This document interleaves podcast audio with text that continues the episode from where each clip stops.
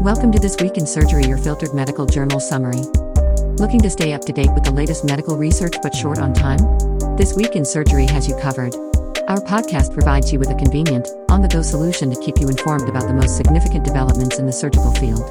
We understand that your time is valuable, so we've done the hard work for you. Each episode offers a filtered and concentrated summary of key journal articles, allowing you to stay informed without the need to sift through pages of research papers. With This Week in Surgery, listening is faster than reading, and you can consume valuable medical knowledge while commuting, exercising, or during your daily routine, including in the operating room. This Week in Surgery, we will be discussing recently published articles. First, Annals of Surgery. An updated systematic review and meta-analysis of the impact of graduated compression stockings in addition to pharmacological thromboprophylaxis for prevention of venous thromboembolism in surgical inpatients. Objective: to compare the rate of venous thromboembolism, VTE, in surgical inpatients with pharmacological thromboprophylaxis and additional graduated compression stockings, GCSs, versus pharmacological thromboprophylaxis alone. Background: surgical inpatients have elevated VTE risk. Recent studies cast doubt on whether GCS confers additional protection against VTE, compared with pharmacological thromboprophylaxis alone. Methods: the review followed preferred reporting items for systematic reviews and meta-analysis guidelines using a registered protocol, CRD42017062655. The Medline and Embase databases were searched up to November 2022. Randomized trials reporting VTE rate after surgical procedures, utilizing pharmacological thromboprophylaxis, with or without GCS, were included. The rates of deep venous thrombosis, DVT, pulmonary embolism, and VTE-related mortality were pooled through fixed and random effects. Results: in a head-to-head meta-analysis, the risk of DVT for GCS and pharmacological thromboprophylaxis was 0.85, 95% C, 0.54 to 1.36, versus for pharmacological thromboprophylaxis alone, 2 studies, 70 events, 2,653 participants. The risk of DVT in pooled trial arms for GCS and pharmacological thromboprophylaxis was 0.54, 95% C, 0.23 to 1.25, versus pharmacological thromboprophylaxis alone, 33 trial arms, 1,228 events, 14,108 participants. The risk of pulmonary embolism for GCS and pharmacological prophylaxis versus pharmacological prophylaxis alone was 0.71, 95% C, 0.0 to 30.0, 27 trial arms, 32 events, 11,472 participants. There were no between-group differences in VTE-related mortality, 27 trial arms, 3 events, 12,982 participants. Conclusions: evidence from head-to-head meta-analysis and pooled trial arms demonstrates no additional benefit for GCS in preventing VTE and VTE-related mortality. GCS confer a risk of skin complications and an economic burden. Current evidence does not support their use for surgical inpatients.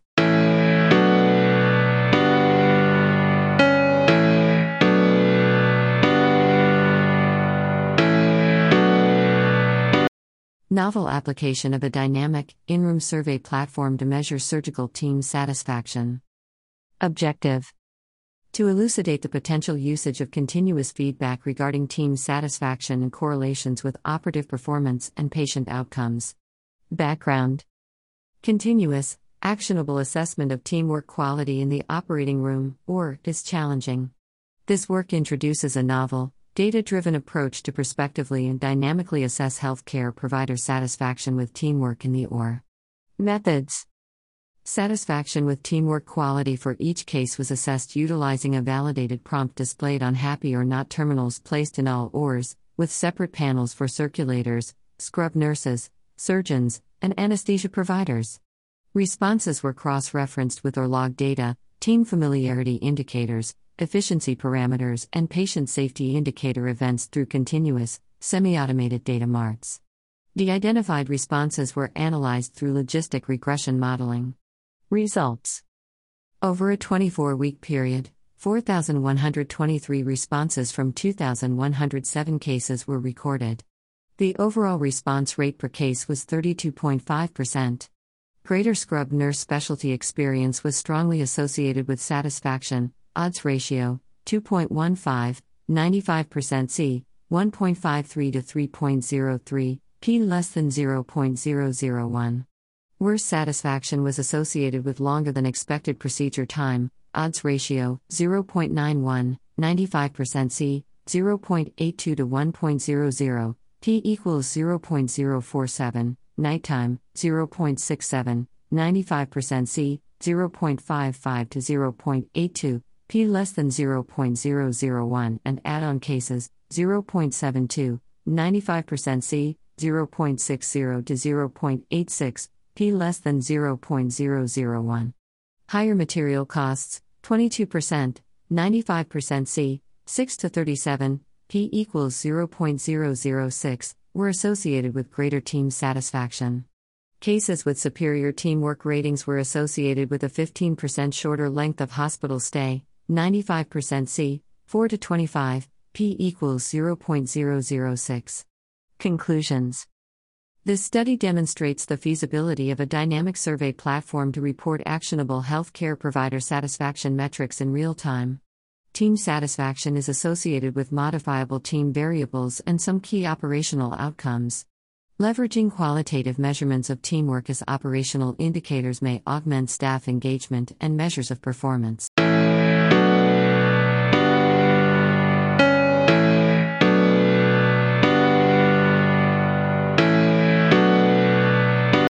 Living donor liver transplantation for hepatocellular carcinoma within and outside traditional selection criteria, a multicentric North American experience.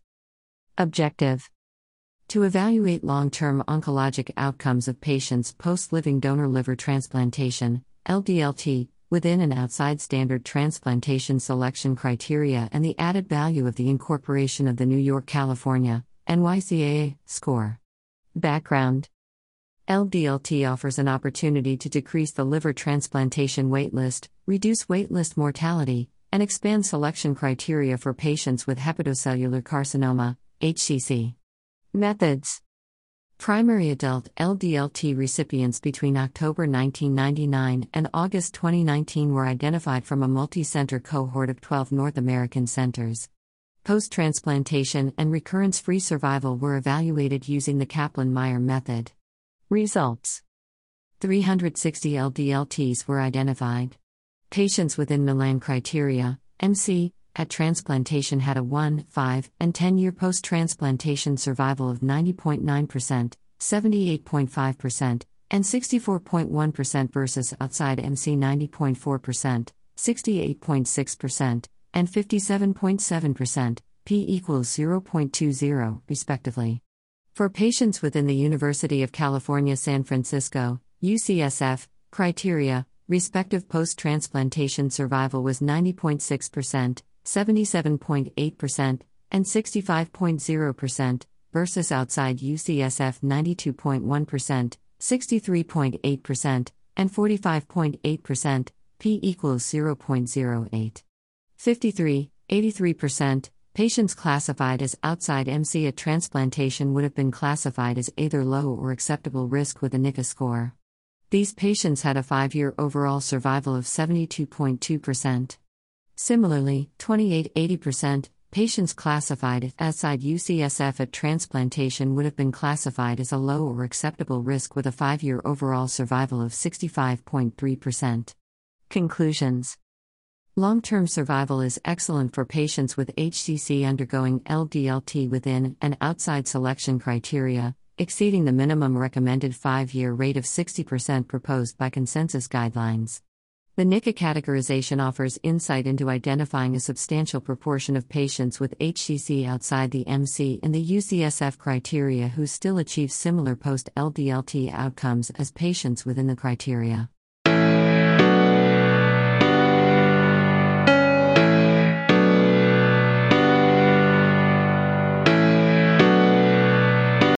Predicting long-term disease-free survival after resection of pancreatic ductal adenocarcinoma, a nationwide cohort study.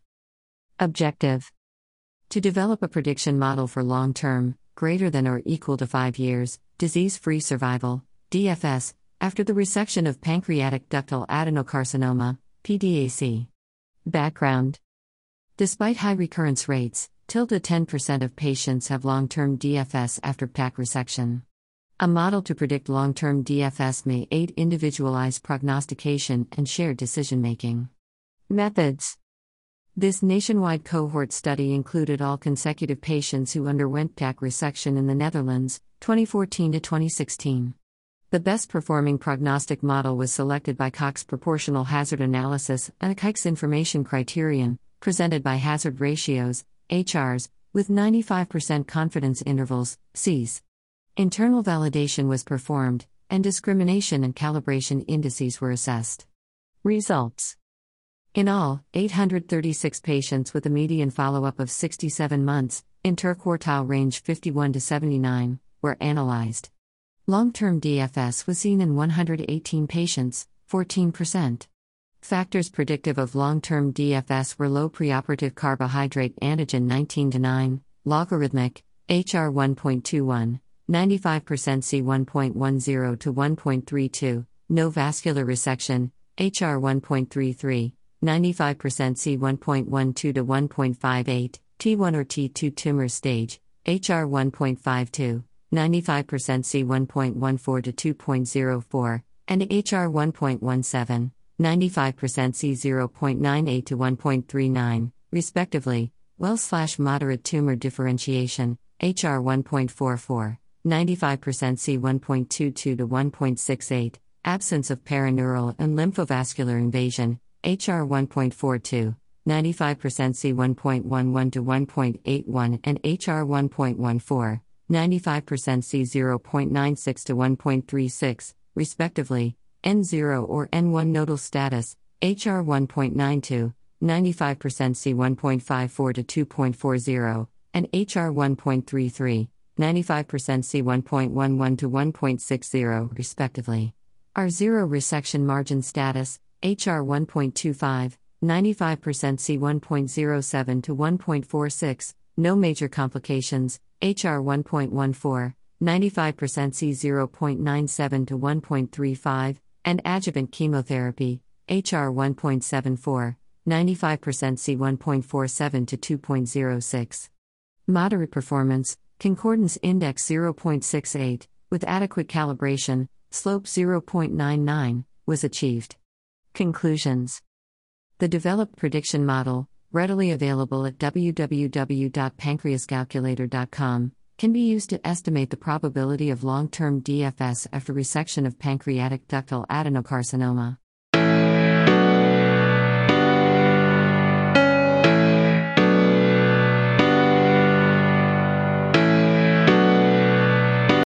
Next article is from Journal of American Medical Association Surgery.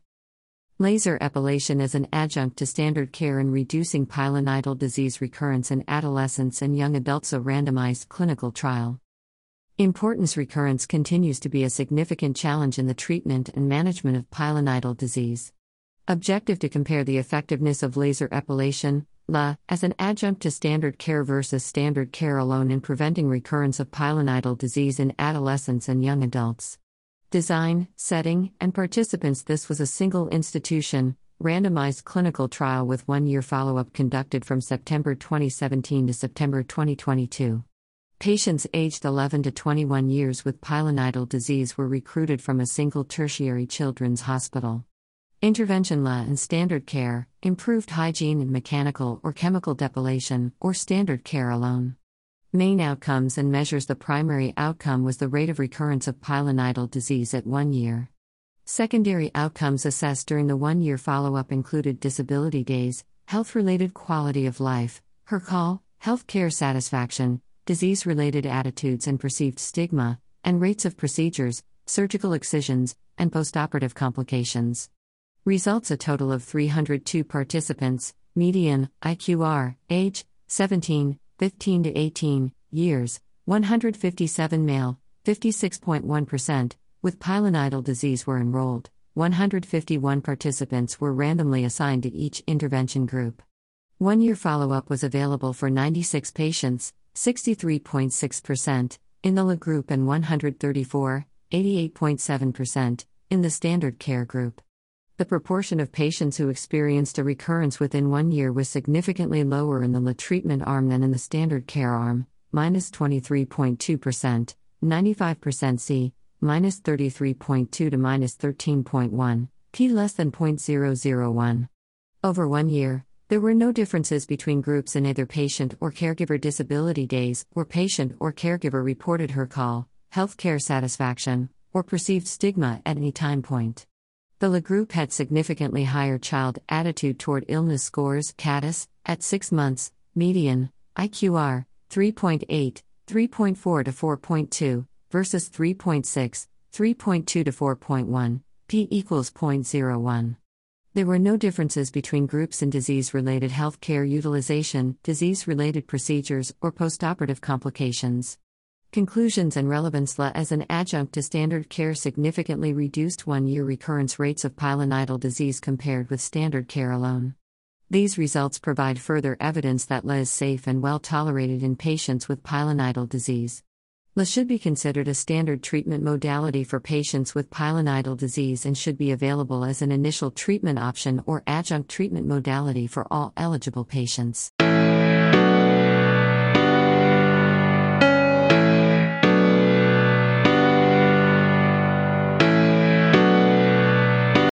Next article is from British Journal of Surgery. Laparoscopic ventral hernia repair, early follow-up of a randomized controlled study of primary fascial closure before mesh placement. Background.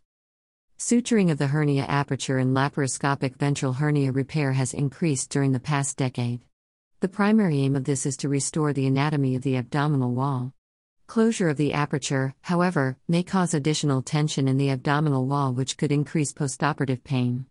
The aim of this study was to investigate whether suturing of the hernia aperture affects postoperative pain and hernia site complications, including seroma, infection, pseudohernia, and mesh migration, 3 months after repair. Methods. Some 192 patients with a midline hernia between 2 and 8 cm in transverse diameter were included in a randomized controlled double-blinded multicenter study. Patients were randomized to mesh repair with, intervention or without, control, suturing of the hernia aperture before mesh placement. Patients completed the ventral hernia pain questionnaire before and 3 months after surgery. Abdominal wall pain and hernia site complications were assessed 3 months after surgery. Results. 97 patients were randomized to the intervention group and 95 to the control group. Among all patients, median age and BMI was 56 years and 31 kg/m2 respectively. Overall pain experience decreased by 3 months after operation, p less than 0.001. There was no difference between groups regarding hernia site complications or pain experienced during the past week, 13 versus 23 patients, p equals 0.111. Seroma and pseudohernia occurred in 13 and 11 patients in the intervention and control groups respectively, p equals 0.975 and p equals 0.977. Conclusion. Restoration of the abdominal wall anatomy by suturing the hernia aperture before mesh placement does not increase the risk of hernia site complication or pain 3 months after surgery. This implies that fascial suturing of the aperture can be justified if there are potential long-term benefits such as lower recurrence and/or complication rates.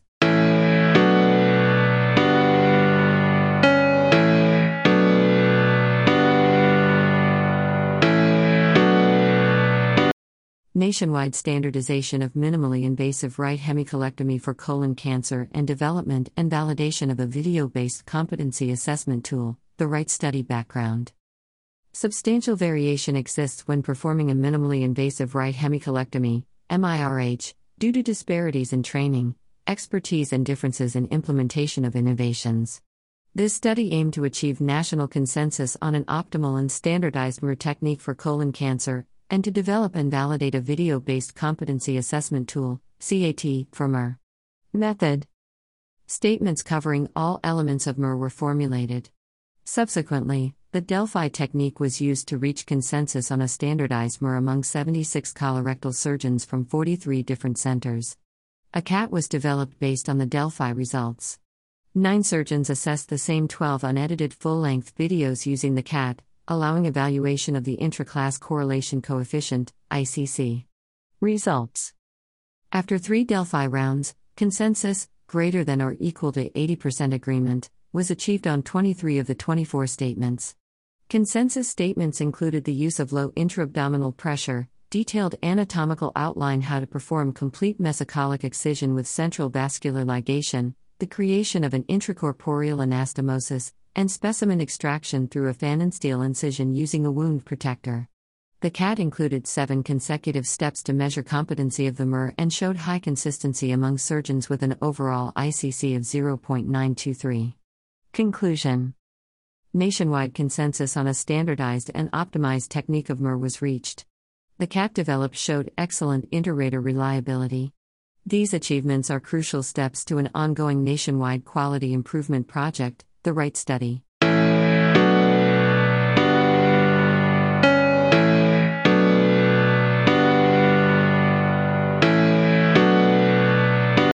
Pancreatic Surgery Outcomes, Multicenter Prospective Snapshot Study in 67 Countries. Background. Pancreatic surgery remains associated with high morbidity rates. Although postoperative mortality appears to have improved with specialization, the outcomes reported in the literature reflect the activity of highly specialized centers. The aim of this study was to evaluate the outcomes following pancreatic surgery worldwide. Methods. This was an international, prospective, multicenter, cross-sectional snapshot study of consecutive patients undergoing pancreatic operations worldwide in a 3-month interval in 2021. The primary outcome was postoperative mortality within 90 days of surgery. Multivariable logistic regression was used to explore relationships with Human Development Index, HDI, and other parameters. Results. A total of 4,223 patients from 67 countries were analyzed. A complication of any severity was detected in 68.7% of patients, 2,901 of 4,223. Major complication rates, Clavin-Dindo grade at least FAIA, were 24, 18, and 27%, and mortality rates were 10, 5, and 5% in low to middle, high, and very high HDI countries respectively. The 90-day postoperative mortality rate was 5.4%, 229 of 4,223, overall, but was significantly higher in the low to middle HDI group, adjusted or 2.88, 95% CI 1.80 to 4.48. The overall failure to rescue rate was 21%, however, it was 41% in low to middle compared with 19% in very high HDI countries. Conclusion. Excess mortality in low to middle HDI countries could be attributable to failure to rescue of patients from severe complications. The authors call for a collaborative response from international and regional associations of pancreatic surgeons to address management related to death from postoperative complications to tackle the global disparities in the outcomes of pancreatic surgery.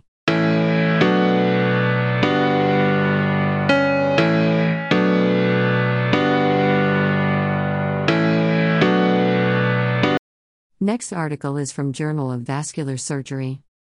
Prevalence of type 2 endoleak after elective endovascular aneurysm repair with polytetrafluoroethylene or polyester-based endografts.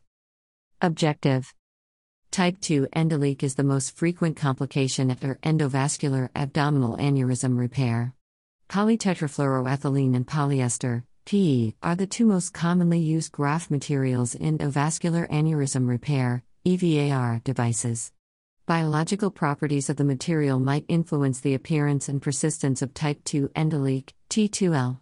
Therefore, the aim of this study was to evaluate potential differences in the prevalence of T2L after EVAR between polytetrafluoroethylene, PTFE, and PE endografts in patients electively treated for an infrarenal abdominal aortic aneurysm. Methods. A single center, retrospective, observational study was conducted between January 2011 and January 2022.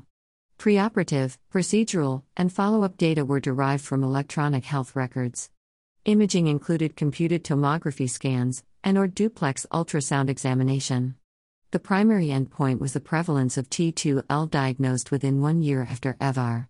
Secondary endpoints included the prevalence of T2L throughout follow-up, early, less than or equal to 30 days, and late, greater than 30 days, T2L, the rate of T2L disappearance during the follow-up period, the prevalence of type 1 and 3 endoleak and T2L-related reinterventions. Results. Follow-up was available for 394 patients, 245 in the PE and 149 in the PTFE group. The prevalence of T2L diagnosed within 1 year after endovascular repair was 11.8% in the PE group and 21.5% in the PTFE group, P equals 0.010. There was no significant difference in early, less than or equal to 30 days, and late, greater than 30 days, T2L between groups, P equals 0.270 and P equals 0.311. There was no difference in the freedom from endoleak type 2 reinterventions between groups, P equals 0.877. Conclusions. The prevalence of T2L after elective EVAR is significantly higher with the use of PTFE-based endografts compared with PE-based endografts. This difference is mostly based on T2L diagnosed after 30 days of follow-up.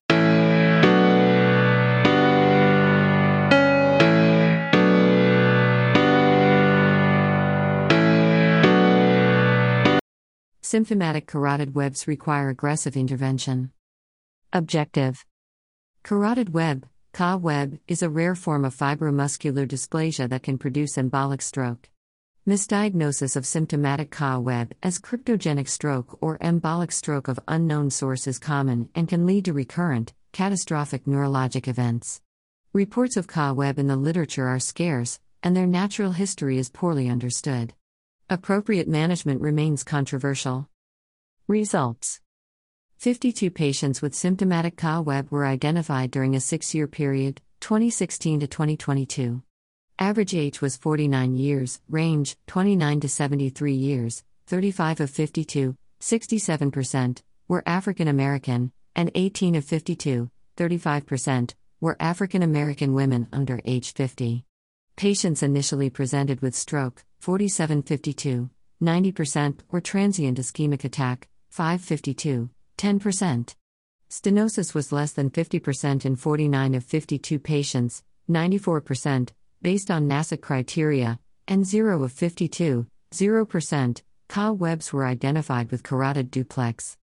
Definitive diagnosis was made by CTA examined in multiple planes or cerebral angiography examined in a lateral projection to adequately assess the posterolateral carotid bulb, where 52 of 52, 100%, of CA webs were seen. Early in our institutional experience, 10 of 52 patients, 19%, with symptomatic CA web were managed initially with dual antiplatelet and statin therapy or systemic anticoagulation. All suffered ipsilateral recurrent stroke at an average interval of 43 months, range 1 to 89 months, and 5 were left with permanent deficits.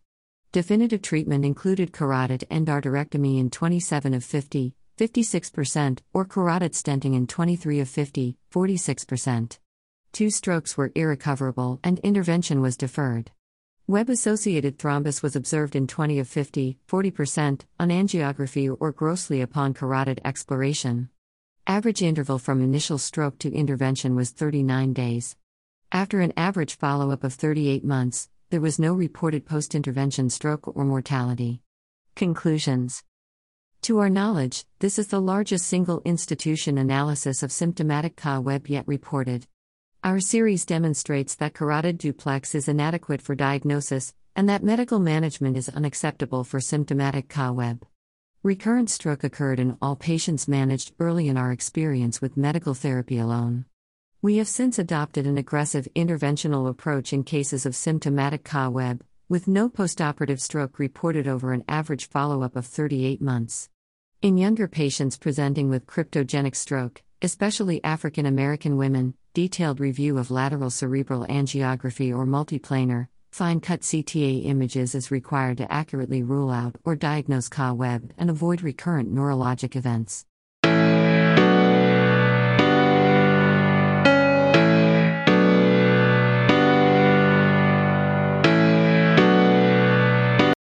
Patients living farther from a tertiary care center are more likely to undergo peripheral arterial bypass for acute and chronic limb-threatening ischemia. Objective. The aim of this study was to assess the association between the proximity to the tertiary care hospital and the severity of peripheral arterial disease, PAD, at the time of lower extremity bypass, LEB, in a rural-urban mixed region. Methods: patients undergoing LEB from 2010 to 2020 at Penn State Milton S. Hershey Medical Center were reviewed and stratified into two study groups based on a median distance from hospital, E, Group I, greater than or equal to 34 miles and Group II, less than 34 miles. Patients' demographic features, preoperative data including comorbidities, and medications were analyzed. A univariate analysis for the patient characteristics between the two study groups, along with evaluation of postoperative outcomes, and a multivariate predictive modeling to study the PAD stage as the indication of LEB was performed. A p-value of less than 0.05 was set as a significant difference between the groups for all the analyses. Results: there were 175 patients, 49.9%, in Group I and 176 patients, 50.1%, in Group II with a mean age of 65 plus or minus 11.92 years, median, 64.61 years. No significant difference was observed in gender, p equals 0.530, age, p equals 0.906, and functional status, p equals 0.830, between study groups. It was observed that patients in Group I were more likely to be overweight or obese, 71.3% versus 57%, p equals 0.007, and had a prior history of myocardial infarction, 24.3% versus 15.3%, p equals 0.036, in comparison to Group II. No postoperative outcomes were found to be statistically different between the study groups. The multivariate analyses based on various confounders displayed that patients in Group I had 56% higher likelihood of LEB for chronic limb-threatening ischemia, adjusted odds ratio, 1.56, 95% confidence interval, 0.92 to 2.62, p equals 0.042. Group I patients also had 5 times higher odds of LEB for acute limb ischemia, adjusted odds ratio, 5.07, 95% confidence interval, 1.42 to 18.13, p equals 0.012, as compared with those in the Group II. Conclusions: patients' proximity to a major tertiary hospital may have implications on the disease progression for patients with PAD and could also be related to inadequate vascular services in primary and secondary hospitals. Lack of preventive care and disease management in regions afar from a tertiary hospital could be other implicating factors and highlights the need for outreach programs, along with distribution of vascular specialists, to reduce geographical disparities and ensure equity in access to care.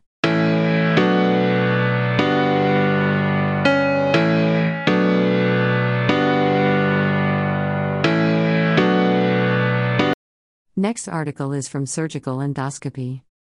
Better Stoma Care Using the Stoma App, Does It Help? A first randomized double-blind clinical trial on the effect of mobile healthcare on quality of life in stoma patients. Background: receiving a stoma significantly impacts patients' quality of life. Coping with this new situation can be difficult, which may result in a variety of physical and psychosocial problems. It is essential to provide adequate guidance to help patients cope with their stoma, as this positively influences self-efficacy in return. Higher self-efficacy reduces psychosocial problems, increasing patients' quality of life. This study investigates whether a new mobile application, the Stoma app, improves quality of life, and if personalized guidance, time support, and peer contact offered as an in-app surplus makes a difference. Methods: a double-blind, randomized controlled trial was conducted between March 2021 and April 2023. Patients aged more than 18 years undergoing ileostomy or colostomy surgery, in possession of a compatible smartphone, were included. The intervention group received the full version of the app containing personalized and time guidance, peer support, and generic, non-personalized, stoma-related information. The control group received a restricted version with only generic information. Primary outcome was stoma quality of life. Secondary outcomes included psychological adaptation, complications, readmittance, reoperations, and length of hospital stay. Results: the intervention version of the app was used by 96 patients and the control version by 112 patients.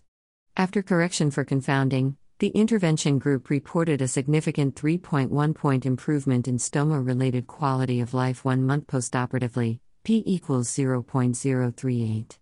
On secondary outcomes, no significant improvements could be retrieved of the intervention group. Conclusion: the Stoma app improves the quality of life of stoma patients. Peer support and personalized guidance are of significant importance in building self-efficacy.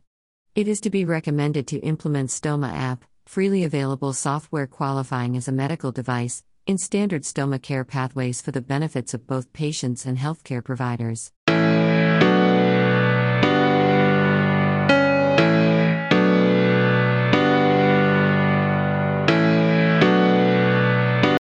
Next article is from Annals of Surgical Oncology. Effective preoperative home-based exercise training on quality of life after lung cancer surgery, a multicenter randomized controlled trial. Background: preoperative exercise training is recommended for improvement of clinical outcomes after lung cancer (LC) surgery. However, its effectiveness in preventing postoperative decline in quality of life (QOL) remains unknown. This study investigated the effect of preoperative home-based exercise training (PHET) on QOL after LC surgery. Methods: patients awaiting LC resection were randomized to FET or a control group (CG). The FET program combined aerobic and resistance exercise, with weekly telephone supervision. Primary outcome was QOL assessed with the European Organization for Research and Treatment of Cancer, EORC, Quality of Life Questionnaire C30, QLQC30, at baseline, before surgery, and 1 month after surgery. The secondary outcomes were hospital length of stay and physical performance. The main analysis included a factorial repeated measures analysis of variance. Additionally, the proportion of patients experiencing clinical deterioration from baseline to post-surgery was assessed. Results: the study included 41 patients, 68.1 plus or minus 9.3 years, 68.3% male, in the intention to treat analysis, 20 FET patients, 21 CG patients. A significant group time interaction was observed for global QOL, p equals 0.004. Between group differences in global QOL were statistically and clinically significant before surgery, mean difference, MD, 13.5 points, 95% confidence interval, C, 2.4 to 24.6, P equals 0.019, and after surgery, MD, 12.4 points, 95% C, 1.3 to 23.4, P equals 0.029, favoring FET. Clinical deterioration of global QOL was reported by 71.4% of the CG patients compared with 30% of the FET patients, p equals 0.003. Between group differences in favor of FET were found in pain and appetite loss as well as in physical, emotional and role functions after surgery, p less than 0.05. Compared with CG, FET was superior in improving preoperative 5 times sit to stand at postoperative exercise capacity, p less than 0.05. No between group differences and other secondary outcomes were observed. Conclusion: the study showed that FET can effectively prevent the decline in QOL after LC surgery.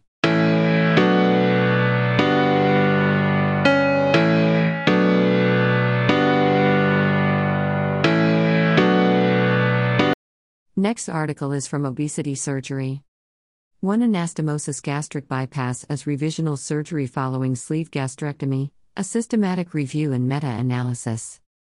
Background: although sleeve gastrectomy, SG, is the most performed metabolic and bariatric surgery, MBS, worldwide, some patients require conversional procedures due to weight recurrence or late complications. Recently, one anastomosis gastric bypass, OAGB, gained popularity as a viable option to address those problems.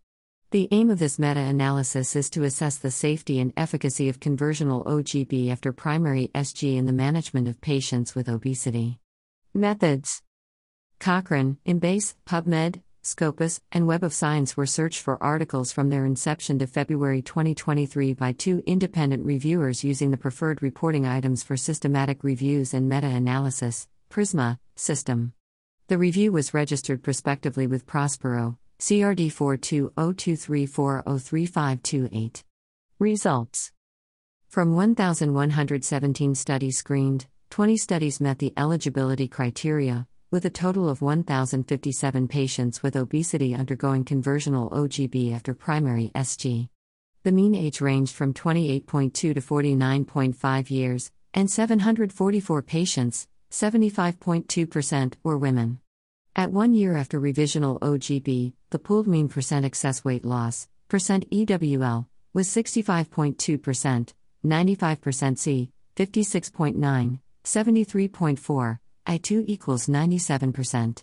The pooled mean percent EWL after conversional OGB was 71.1%, 95% C, 62.2, 80.0, I2 equals 90%, at 2 years and 71.6%, 95% C, 61.0, 82.2, I2 equals 50%, at 5 years.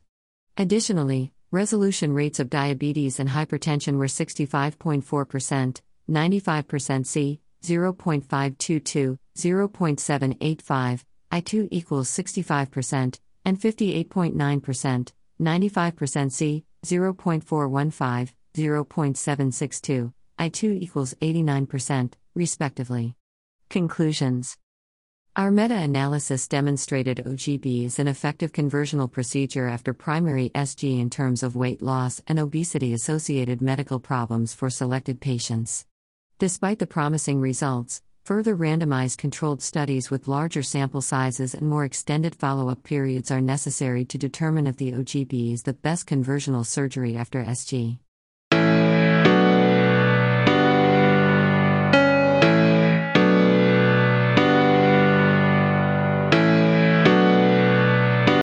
Next article is from International Journal of Surgery.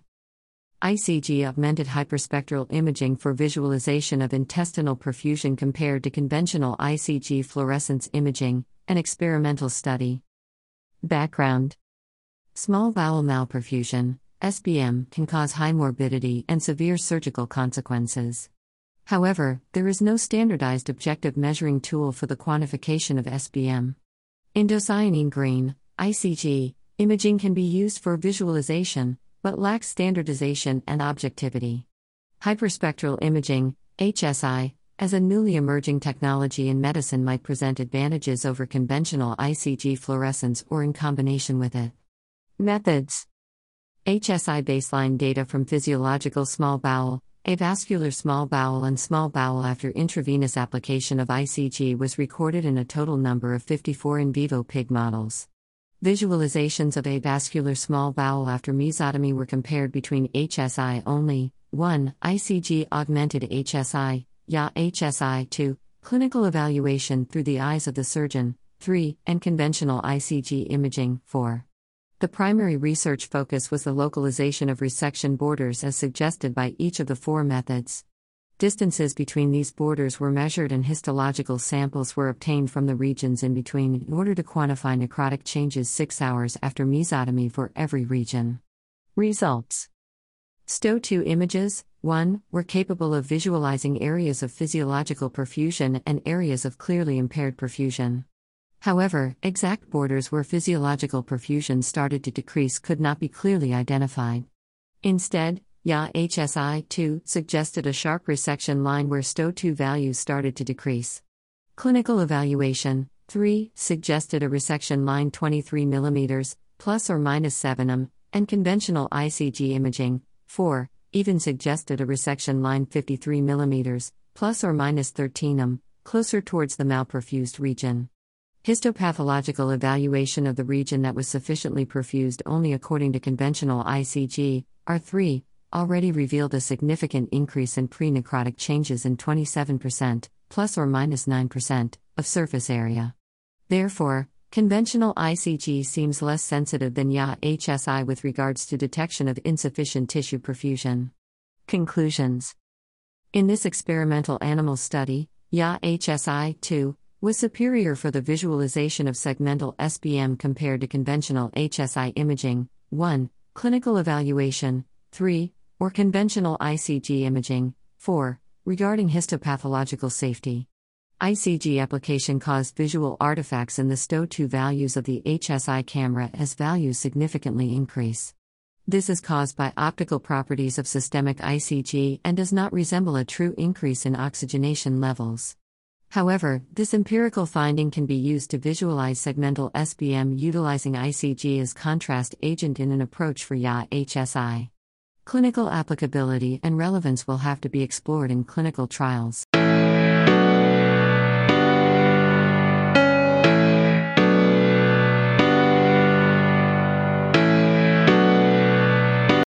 Next article is from Journal of the American College of Surgeons. Optimizing mass casualty triage, using discrete event simulation to minimize time to resuscitation. Background. Urban areas in the U.S. are increasingly focused on mass casualty incident, MCI response.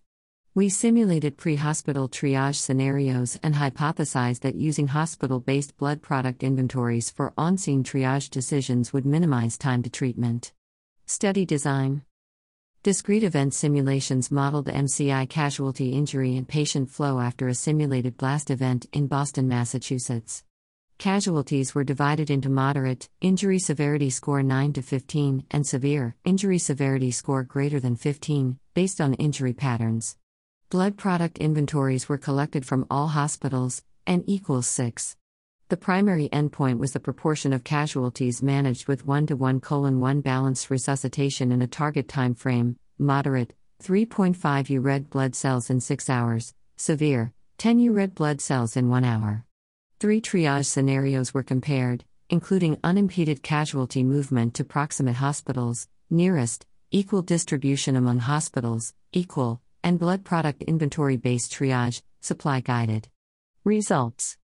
Simulated MCIs generated a mean plus or minus SD of 302 plus or minus 7 casualties, including 57 plus or minus 2 moderate and 15 plus or minus 2 severe casualties.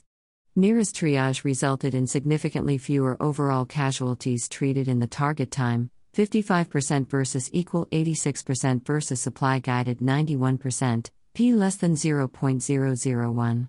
These differences were principally due to fewer moderate casualties treated, but there was no difference among strategies for severe casualties. Conclusions.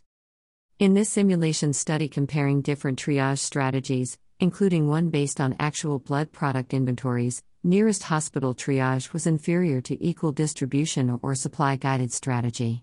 Disaster response leaders in U.S. urban areas should consider modeling different MCI scenarios and casualty numbers to determine optimal triage strategies for their area given hospital numbers and blood product availability.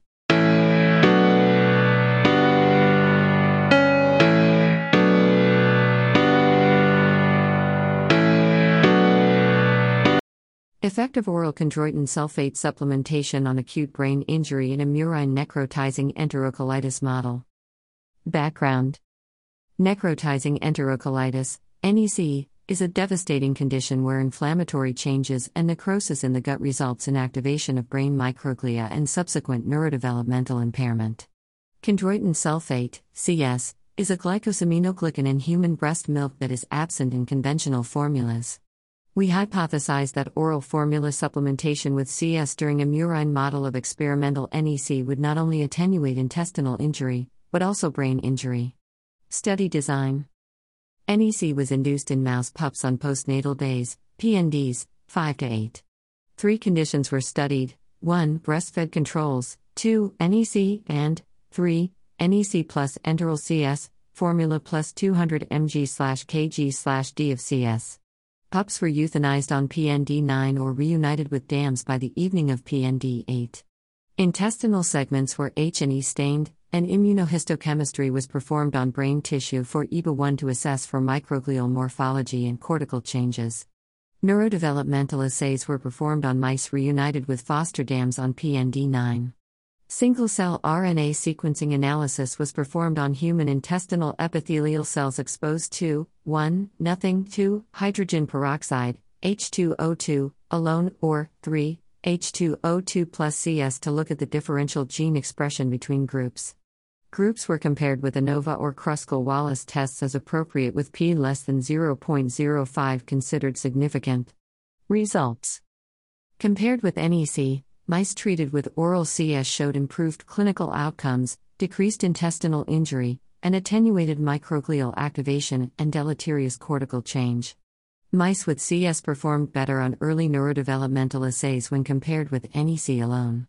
Single-cell analysis of HIC-6 cells demonstrated that CS treatment down-regulated several inflammatory pathways including nuclear factor kappa B, suggesting an explanation for the improved Th17 intestinal cytokine profile. Conclusions. Oral CS supplementation improved both physiological, clinical, and developmental outcomes. These data suggest that CS is a safe compound for formula supplementation for the prevention of NEC.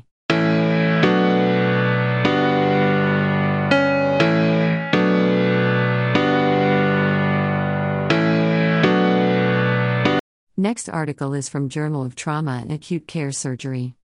Do hospital-based emergency Medicaid programs benefit trauma centers? A mixed methods analysis. Introduction. Hospital presumptive eligibility, HPE, is a temporary Medicaid insurance at hospitalization, which can offset patient costs of care, increase access to post-discharge resources, and provide a path to sustained coverage through Medicaid. Less is known about the implications of HPE programs on trauma centers, TCs. We aim to describe the association with HPE and hospital Medicaid reimbursement and characterize incentives for HPE participation among hospitals and TCs. We hypothesize that there would be financial, operational, and mission-based incentives. Methods. We performed a convergent mixed methods study of HPE hospitals in California, including all verified TCs. We analyzed annual financial disclosure reports from California's Department of Healthcare Access and Information, 2005 to 2021. Our primary outcome was Medicaid net revenue. We also conducted thematic analysis of semi-structured interviews with hospital stakeholders to understand incentives for HPE participation, N=8. Results.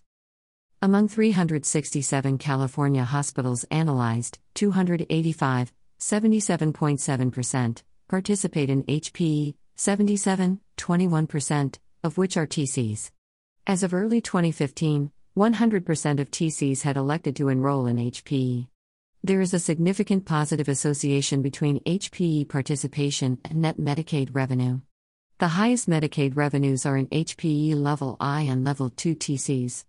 Controlling for changes associated with the Affordable Care Act, HPE enrollment is associated with increased net patient Medicaid revenue, B = 6.74, P < 0.001, and decreased uncompensated care costs, B = -2.22, P < 0.05.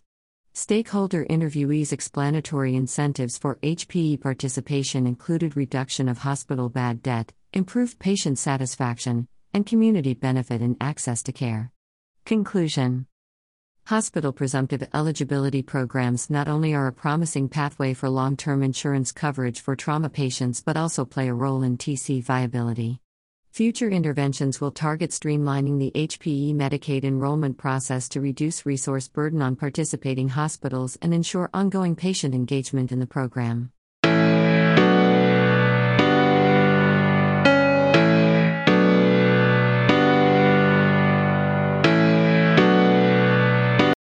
Next article is from the American Journal of Surgery. Evaluation of coagulopathy in cirrhotic patients, a scoping review of the utility of viscoelastic testing. Background. Cirrhosis causes significant coagulopathy. Traditional coagulation tests may not accurately measure coagulopathy in well-compensated patients with cirrhosis. Viscoelastic tests are functional tests that may better assess coagulopathy in cirrhotic patients. Methods. We searched PubMed, ScienceDirect, Google Scholar, and Gray literature using terms meaning viscoelastic testing in cirrhosis. After reviewing over 500 titles and abstracts, 40 full-text papers met inclusion criteria. Results. 22 papers found viscoelastic testing was a better indicator of baseline coagulation than traditional testing in cirrhosis. 19 additional papers evaluated the utility of peri-procedural viscoelastic testing and found they led to a reduction in blood product administration without increasing risk of hemorrhage, thrombotic events, or other complications. Conclusions. The usage of viscoelastic testing in patients with cirrhosis allows for better assessment of coagulopathy, resulting in improved outcomes. Educating physicians to optimize care of this high-risk group is necessary to further improve their treatment.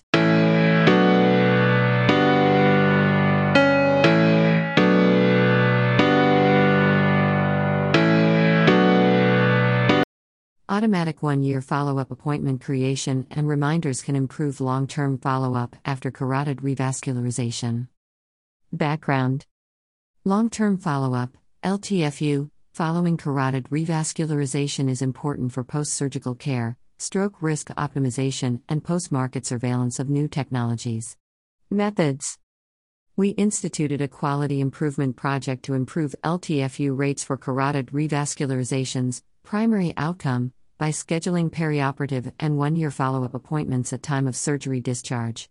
A temporal trends analysis, Q1 2019 through Q1 2022, multivariable regression, and interrupted time series, ITS, were performed to compare pre-post-intervention LTFU rates. Results: 269 consecutive patients were included, 151 pre-intervention, 118 post-intervention, mean 71 plus or minus 12 years old, 39% female, 77% white. The overall LTFU rate improved 64.9% to 78.8%, p equals 0.013, after the intervention. After controlling for patient factors, procedures performed after the intervention were associated with increased odds of being seen for one-year follow-up, or 2.295% c, 1.2 to 4.0. Quarterly its analysis corroborated this relationship, p equals 0.01. Conclusions: time of surgery appointment creation and automated patient reminders can improve LTFU rates following carotid revascularizations.